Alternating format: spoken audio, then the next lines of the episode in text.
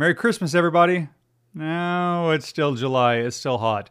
But today on the Bible Reading and Coffee Drinking Podcast, we're doing a very special episode, Christmas in July. We're going to talk all about the birth of Christ, read some Bible verses talking about the Prince of Peace and how he came to save us from our sins. This will be fun. Let's go. It's not Christmas. Let's get into the spirit.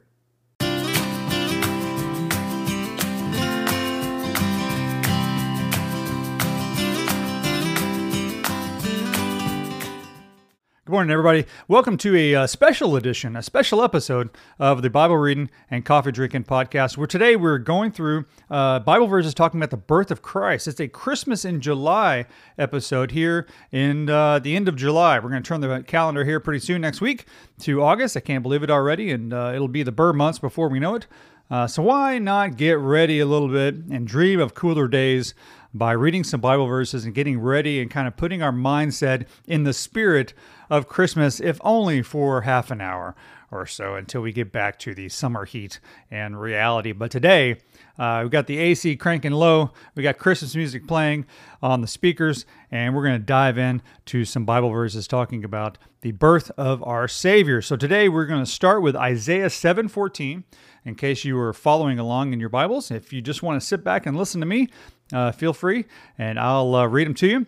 If not, if you have your Bibles, turn to Isaiah 7:14. It's in the Old Testament, so yes, they do talk about Jesus in the Old Testament, maybe not by name, but certainly talking about the upcoming Messiah. So this is Isaiah 7:14. Isaiah is written by the prophet Isaiah right around 700 B.C., so 700 years before Christ is even born. He talks about the upcoming Messiah. So we're going to read two verses quickly in Isaiah and then pivot over to Matthew. So Isaiah 7, we'll call it 14, half of 14. Look, the virgin will conceive a child.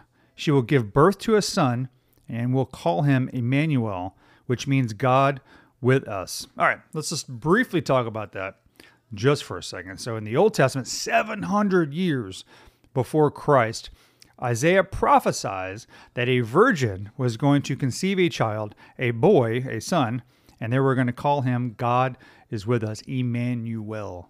So there was already told in these stories for hundreds and hundreds and hundreds of years that there will be our Savior, our God was going to be with us on earth through a virgin, and it was going to be a son. It's all right there, 700 years before Jesus even stepped foot on this earth. Let's turn real quick to Isaiah 9, verse 6, which is just a couple of pages past.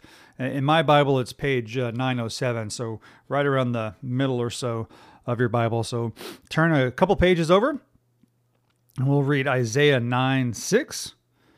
For a child is born to us, a son is given to us. The government will rest on his shoulders, and he will be called Wonderful Counselor, Mighty God, Everlasting Father, Prince of Peace. So he's talking about the Messiah coming, right? As we know is Jesus later on, right? Spoiler alert. Later on, we know that the child was born, a son was given, the government, right? The way they look at it, the government, the world will rest on his shoulders. Now, this is one thing to think about.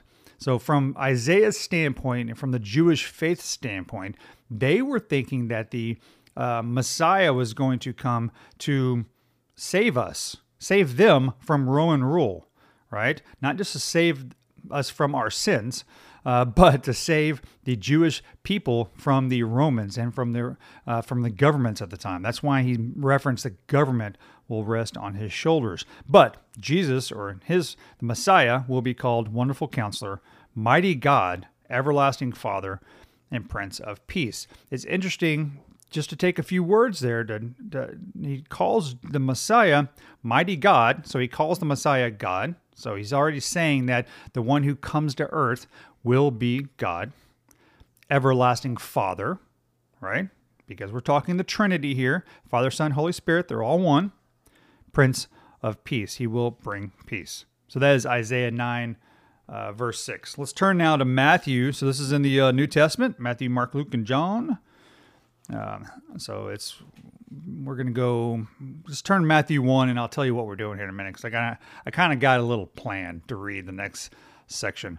So now we've talked about Isaiah prophesying that the Messiah was going to come to save us and to be the Prince of Peace. He was going to be born of the Virgin. He was going to be a son. He was going to be called God with us, right? So now we turn to Matthew, where we're talking about the story of Jesus being born. All right, so right around halfway through Matthew 1, get my string out of the way, verse 18, we're going to read kind of the back half of 1 and the first half of 2. So let's read about the birth of Jesus the Messiah, as it says here in my Bible. Verse 18, Matthew 1:18, for those following along. This is how Jesus the Messiah was born. His mother Mary was engaged to be married to Joseph, but before the marriage took place, while she was still a virgin, right? We just read about that in Isaiah. She became pregnant through the power of the Holy Spirit. Joseph, her fiancé, was a good man and did not want to disgrace her publicly, so he decided to break the engagement quietly. This is something we don't always talk about on Sunday and Christmas Eve services, was the fact that they weren't even married yet. They were engaged. Mary and Joseph were engaged. And you got to think about how Joseph felt in that time. We're going to talk in a minute about why he kind of changed his tune. But she became pregnant. They hadn't had relations yet, we'll say. They were still engaged. And so I'm sure Joseph, in order to not disgrace her publicly, because certainly it would shame her to be pregnant before marriage, especially in those days. Nowadays, our culture's got a little loose with that stuff, but especially in those days, it was shameful. It should be shameful in these days too, but be that as it may. Verse 20 goes on, as he considered this, Joseph, an angel of the Lord appeared to him in a dream. Joseph, son of David, the angel said, do not be afraid to take Mary as your wife, for the child within her was conceived by the Holy Spirit. And she will have a son, going back to Isaiah's prophecy, she will have a son, and you are to name him Jesus, for he will save his people from their sins. Okay, so this is the pivot. Now, I'm going to keep reading here. I'm not going to talk the whole time, but here's the pivot to where in the Jewish faith, especially back in the Isaiah's time, they were thinking that the Messiah was going to come and save them from Rome and save them and have the government on his shoulders. But in reality, angels telling Joseph, it's not just that. He will save his people from their sins. All of this occurred to fulfill the Lord's message through his prophet. Now we're calling back Isaiah, the word of Isaiah here. Look, this is what we just read. This is the reason why I read it earlier, so y'all knew the kind of the callback here. Verse 23 of Matthew 1. Look, the virgin will conceive a child. She will give birth to a son, and they will call him Emmanuel, which means God with us. So he's quoting, right? He's quoting Isaiah there. Verse 24, when Joseph woke up, he did as the angel of the Lord commanded and took Mary as his wife. But he did not have sexual relations with her until her son was born. And Joseph named him Jesus, just as the angel said. All right, so now Jesus is born. Hallelujah. The King of Kings, the Prince of Peace, is born on this earth. All right, God among us, Emmanuel, as we talked about, has been born. Joseph changed his tune. He listened to the angel, as we all probably would, hopefully, if an angel came and spoke to us and gave us instructions. So he quoted the book of Isaiah, the prophet Isaiah, which we just read earlier, and now he believes and trusts that the Holy Spirit and what the Holy Spirit has taught him. So now Jesus was born. Now let's see what happened after that. Matthew 2. Visitors from the east. Jesus was born in Bethlehem in Judea during the reign of King Herod. About the time, some wise men from eastern lands arrived in Jerusalem asking, where is this newborn king of the Jews? We saw his star as it rose, and we came to worship him. Okay, a couple of things. One thing I'll say. Jesus was born in Bethlehem was another prophecy that is in the Old Testament. I didn't read it today, but it is in the Old Testament. Jesus fulfilled the prophecy that the Messiah was going to be born in Bethlehem. Verse 3, King Herod was deeply disturbed when he heard this, as was everyone in Jerusalem. He called a meeting of the leading priests and teachers of the religious law and asked, where is the Messiah supposed to be born?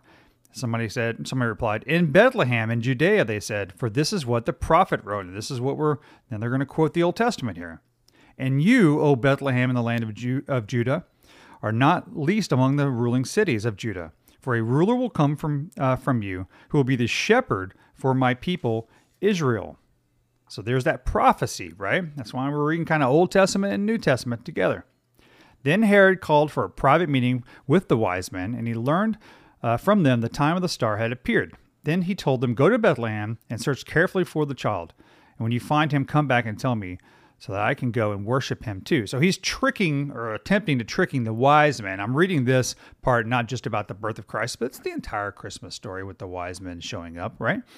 There's a little backstory up here that most of us that don't necessarily read this every year know and realize that the wise men didn't just see the star and follow the star to worship Christ. They stopped and talked to King Herod, and he tried to trick them into kind of telling them where Jesus was so he could go worship him. As we all know, hopefully we all know, as we all know, King Herod did not want to worship Jesus, okay? He did not want anybody to challenge his rule. And if you talk about the old part, or the Old Testament, as we talked about in Isaiah, it talked about the fact that the government would rest on Jesus' shoulders. King Herod and the rulers knew that. They did not want anybody challenging the government. They didn't want anybody challenging their rule. So he tried to trick the wise men into telling them where Jesus was. After this interview, the wise men went their way, and the star that had been seen in the east guided them to Bethlehem and went ahead of them and stopped over the place where the child was. And this is why we see the Christmas picture of the star on top of the manger with Joseph, Mary, and Jesus and the animals, is because in Matthew 2:9, it talks about the fact that the star moved and was on top of Bethlehem. When they saw the star, they were filled with joy. They entered the house and saw the child with his mother, Mary, and they bowed to him. They bowed down and worshipped him. Then they opened their treasure chest and gave him gifts of gold, frankincense, and myrrh. All right, so I included that part because I kind of like the history of it all. I like the fact that we're talking in Isaiah about this Messiah coming to save, right, the Israel people and the Jewish people from Roman rule. But in reality, as the angel told Joseph, he has come to save us from our sins and save his people from our sins. Now, with that, obviously, the rest of that story is that the wise men did not go back and tell King Herod where Jesus was, but Jesus and his family eventually escape and go to Egypt. And there's a whole story there too, which is kind of cool. You can keep reading in Matthew. But I wanted to talk today about the fact that a couple of things. One is, in 5 short months, we'll be celebrating the birth of Christ. And what he did was not just come to run the government, but to save us for our sins. He will be the everlasting Father, the Prince of Peace. He is the wonderful counselor that he is. So lean on Jesus today. Lean on him with whatever it is that you need. Do you need counseling? He's the wonderful counselor. Do you need peace in your life? He is the Prince of Peace, as Isaiah talked to him. So it's interesting, and the reason why I kind of wanted to bounce back and forth today, because we could read Luke, which we do every December, and learn about the birth of Christ, but rarely do we kind of talk about the Old Testament and the New Testament together, and how the Old Testament prophesied that Jesus was going to come, and then Jesus fulfilled all those prophecies in the New Testament, and they're correlated, parallel, right on top of each other, proving that Jesus is the Messiah. So I like to have that reference and that kind of point of view, and hopefully that helps you guys too. So we'll get back to our normal podcast here on Friday, but I wanted to take a break and read a little bit about the birth of Christ and celebrate Christmas in July a little bit, and we'll read Luke and we'll do a Christmas episode, come December. But for right now, we needed a break from the heat and to read a little bit about the birth of Christ, which is kind of fun. So, all right, let me have a sip of coffee, and I'll answer any of your questions. If you're live here on Instagram, make sure you hit the question mark down on the bottom. There may be a plus sign. There may just be a question mark, but hit that, and I'll answer a couple of y'all's questions before we get our week going. It's Monday. It's time to get busy. So if you like my mug, I sell these on my store. I've had that for a couple of years. It's one of my most favorite items that I have. All right. So put your question in the comments. I got a few already, but make sure you load me up so I can kind of pick and choose some good ones there. Let's hit that. Has Texas had a heat wave? Beachgoer girl too. We have a heat wave every summertime. I almost say Christmas. Can you believe that? Every summer, it's hot in Texas. It's always hot in Texas. I gripe about it. It's 104 today. I don't like it, but I've lived here for pretty much my entire life, and every summer is brutal heat. So yeah, we have a heat wave. It's called the dog days of summer here in Texas. Through part of July and all of August is just brutal. All right, let's see. Let's hit that question mark again. In which country do Christmas celebrations start in July? I'm from India. Well, I don't know that we do, to be honest with you. It's just something fun. I know some of our local kind of cable channels with the Hallmark Channel and whatever the other one is, they always play Christmas movies in July that are pretty cheesy and bad. But whatever reason, sometimes we celebrate Leon Day, which is halfway to Christmas in June. It's just a way to keep Christ and Christmas front and center. All right. What does it mean? This is from Haley. What does it mean when Jesus says no one comes through the Father? She means to the Father except through me. What does it mean that no one goes to the Father except through him? What does Jesus mean by that? Here's my interpretation and what I've been taught all my life. Okay. So I believe in the Trinity. That's what they call it. So God, three and one. So we have Father, Son, and Holy Spirit. So God is in three kind of versions, so to speak, but one God in heaven, and that's who we worship, okay? We worship God in heaven. Now, saying that, at the time, especially when Jesus was on earth, God was in kind of everywhere, which he can be, right? You have God the Father, who's still in heaven, Jesus the Son, who was here on earth, and the Holy Spirit, which fills our souls once we accept Jesus. What Jesus meant by that is you have to believe that Christ is your Savior, and you have to put your trust and hope in him in order to be with the Father in heaven one day after you pass. That's what Jesus means by that. You can only get to the Father. You can only get to be with the Father through Jesus Christ. If you don't believe in Jesus, if you don't believe that Jesus is God and part of the Trinity, then that's what he's saying. You may want to do that. So that's the bold proclamation of my faith as a Christian, and that is what we believe. So if you think Jesus is just a prophet or a teacher or a good man that was here on earth, and you don't believe that he is God, even though we just read verses stating that the Messiah was God in Isaiah 700 years before Jesus even got here, right? That you need to kind of read up about. So let's read. Let's take a couple more questions. Can we go to the Father through Mother Mary? That was another question popped up. No, only through Jesus Christ. You may be Catholic. It's probably why you reference that. Catholics kind of talk about Mother Mary a lot, but in reality, you can only get to God in heaven through Jesus Christ. All right, let's take a couple of other questions. Why is it prophesied that the child you born would be named Emmanuel, but then named Jesus? Well, God with us is what they called him. Now, Jesus has many names. Yeshua, Emmanuel, Jesus. There's lots of ways you can reference his name, but it all means the same. Emmanuel means he will be God with us. What he was trying to tell us in the Bible was the fact that Jesus is God, and he is going to be with us. He's not just a prophet or a teacher or another man. It's God physically appearing and coming to earth to be with us. That's why he references Emmanuel, God with us. How could I help preach Christ to my non-believing friends? Luke, let's just talk about that for a second. It's kind of off topic, but that's okay. How do you preach Christ to your friends? Preaching may be the wrong word. Sharing is probably the right word. How do you share Jesus and the story of Jesus and our faith that we have with your friends? There's many, many ways to do that, right? I am very open with my faith. I have Christian friends. I'm sure I have non-Christian friends. There are friends that I have conversations with quite frequently about Jesus. There are friends that we hang out and we don't talk about it as much.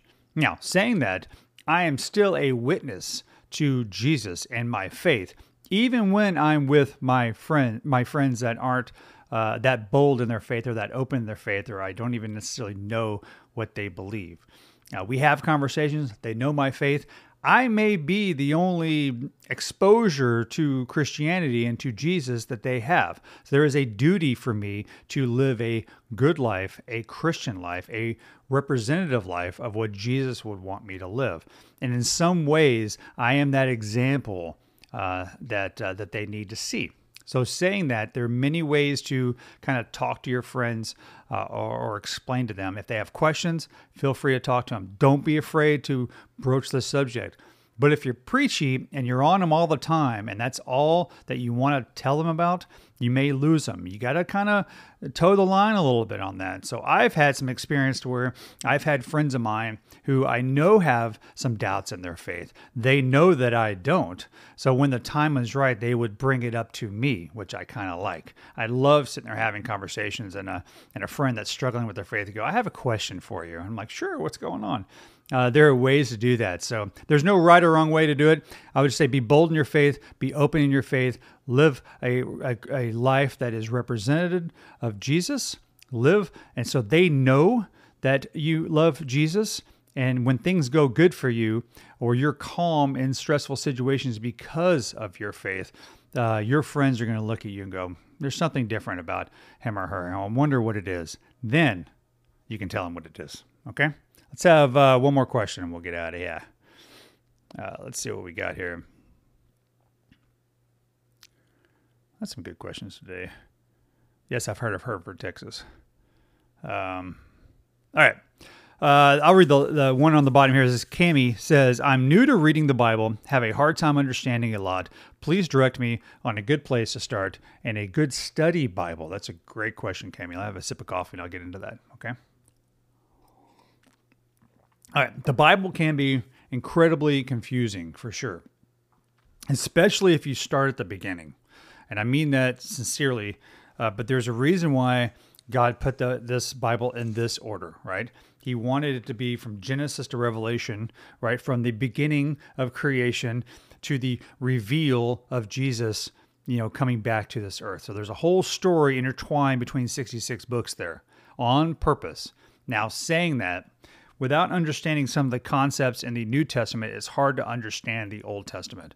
So, if you're new to the Bible, I always say, and this is the easiest way to understand it, is to read the Gospels first, Matthew, Mark, Luke, and John. It talks about the life of Jesus. You get that foundation of Christ in your readings, and then you can kind of go back and read the beginning, and then you kind of can understand how it was all building up to Jesus. Now, saying that, if you read the Old Testament first, and then once you turn that corner to the New Testament, you will be like, oh, okay, I get it now. That's when Isaiah is talking about, you know, the son being conceived of a virgin. He's talking about Jesus. But that was like many, many books prior to that. So, and that can be challenging, especially as you kind of get into the Jewish law books at the beginning with Leviticus and Numbers and Deuteronomy. Those are tough to read sometimes, but you need to understand how the Jewish people at the time had to live by those Levitical laws at the time, and that's what they believed in before Jesus came and freedom from those rules. So it is important that you read the whole thing. Now, saying that, find the version of the Bible that makes the most sense or that's easiest to read for you. I read the New Living Translation. You can you can get my Bible actually in the comments on the podcast or on the description on the podcast and the YouTube videos. But ESV, there's some easy ones to read. Find one that you like and that makes sense to you and that's easy to read and dive into that. I don't care what version it is. There's some I like, there's some I don't, but the most important thing is that you can read it and that you'll read it consistently. Now, the last thing I'll say about understanding the Bible is once you kind of get through it and understand it all, there's some great Bible plans. Even on I have a t-shirt on today. This is fortuitous. YouVersion app on your phone. I did not wear that on purpose, I promise. I just put it on today. But check out the YouVersion app. It's a great app. I've been to their offices a few years ago. It's pretty cool. The guys there are great.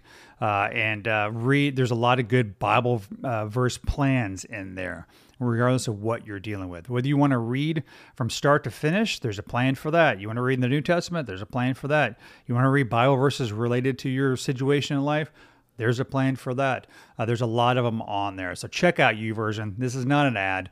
I use it every day, quite frankly. I have it on my phone. I love to read via the phone. My wife and I do plans together sometimes. That's another great thing about it. So find a buddy, right? Find a buddy to read with, and that's always great too, whether it's your spouse, significant other, or just a friend. That's great. YouVersion is the app. You can just type in the Bible app on your phone, app store thing, and it's the most popular one. 500 million downloads or whatever their math is now, so it's pretty fantastic. But check it out.